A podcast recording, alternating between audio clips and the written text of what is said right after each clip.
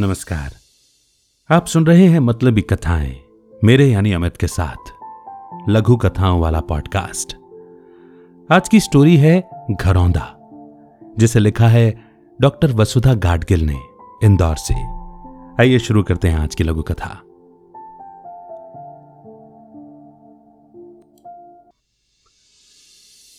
रिंकी को नई माँ के रूप में शिखा स्वीकार नहीं थी।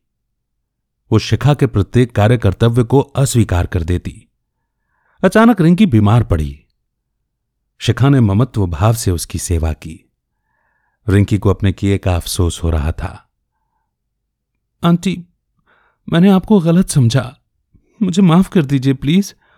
मैंने इतना बुरा व्यवहार किया, फिर भी आप मम्मी जैसी। रिंकी ने अपनी दूसरी मम्मी की ओर क्षमा याचना भरी नज़रों से देखते हुए कहा, अरे अरे धीरे उठो। मेरा हाथ पकड़ो, फिर पलंग से उतरो। और हाँ, माफ़ी मत मांगो। अपनों से माफ़ी कैसी?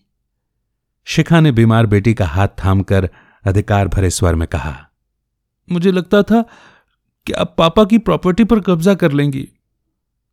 कुछ रुक कर स्वीटी बोली, तुम्हें सही लगता था बिटिया, लेकिन उनकी इस प्रॉपर्टी पर कब्जा करने के इरादे से मैं यहाँ आई हूँ। ये कहते हुए शिखा ने स्वीटी के माथे को चूम लिया। शिखा ने स्वीटी को कुर्सी पर बिठाया, पास के दराज में से एक तस्वीर निकाली और स्वीटी को दिखाते हुए बोली, ये तीनों मेरे घोंसले के पंछी थे। मुझे अकेला छोड़कर उड़ गए, फुर वहाँ आसमान में कुछ विचलित अवश्य हुई, फिर संयत होकर बोली, तुम्हारे पापा बीमार रहते हैं ना? उनमें मुझे राघव यानी मेरे पति और तुम दोनों में तनु मनु दिखे। इसीलिए इस प्रॉपर्टी पर नज़र ठहर गई।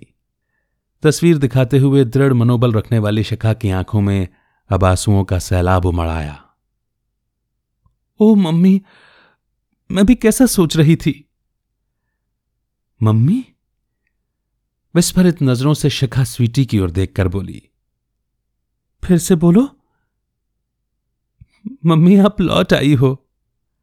कहकर स्वीटी की आँखें भी गीली हो गईं, पर होठों पर मुस्कुराहट आ गई। वो शिखा से लिपट गई। शिखा भी उसे बाहों में समेटते हुए बोली, अब मेरे घोंसले में फिर से पंछियों का कलरव सुनाई देगा।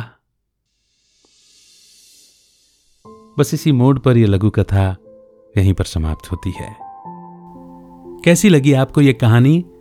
ज़रूर बताइए। डिस्क्रिप्शन में दिए हुए लिंक से आप हमारे साथ टेलीग्राम ग्रुप से जुड़ सकते हैं। इस शो को, इस चैनल को ज़रूर सब्सक्राइब करें, रखें अपना बेहतर ख्याल।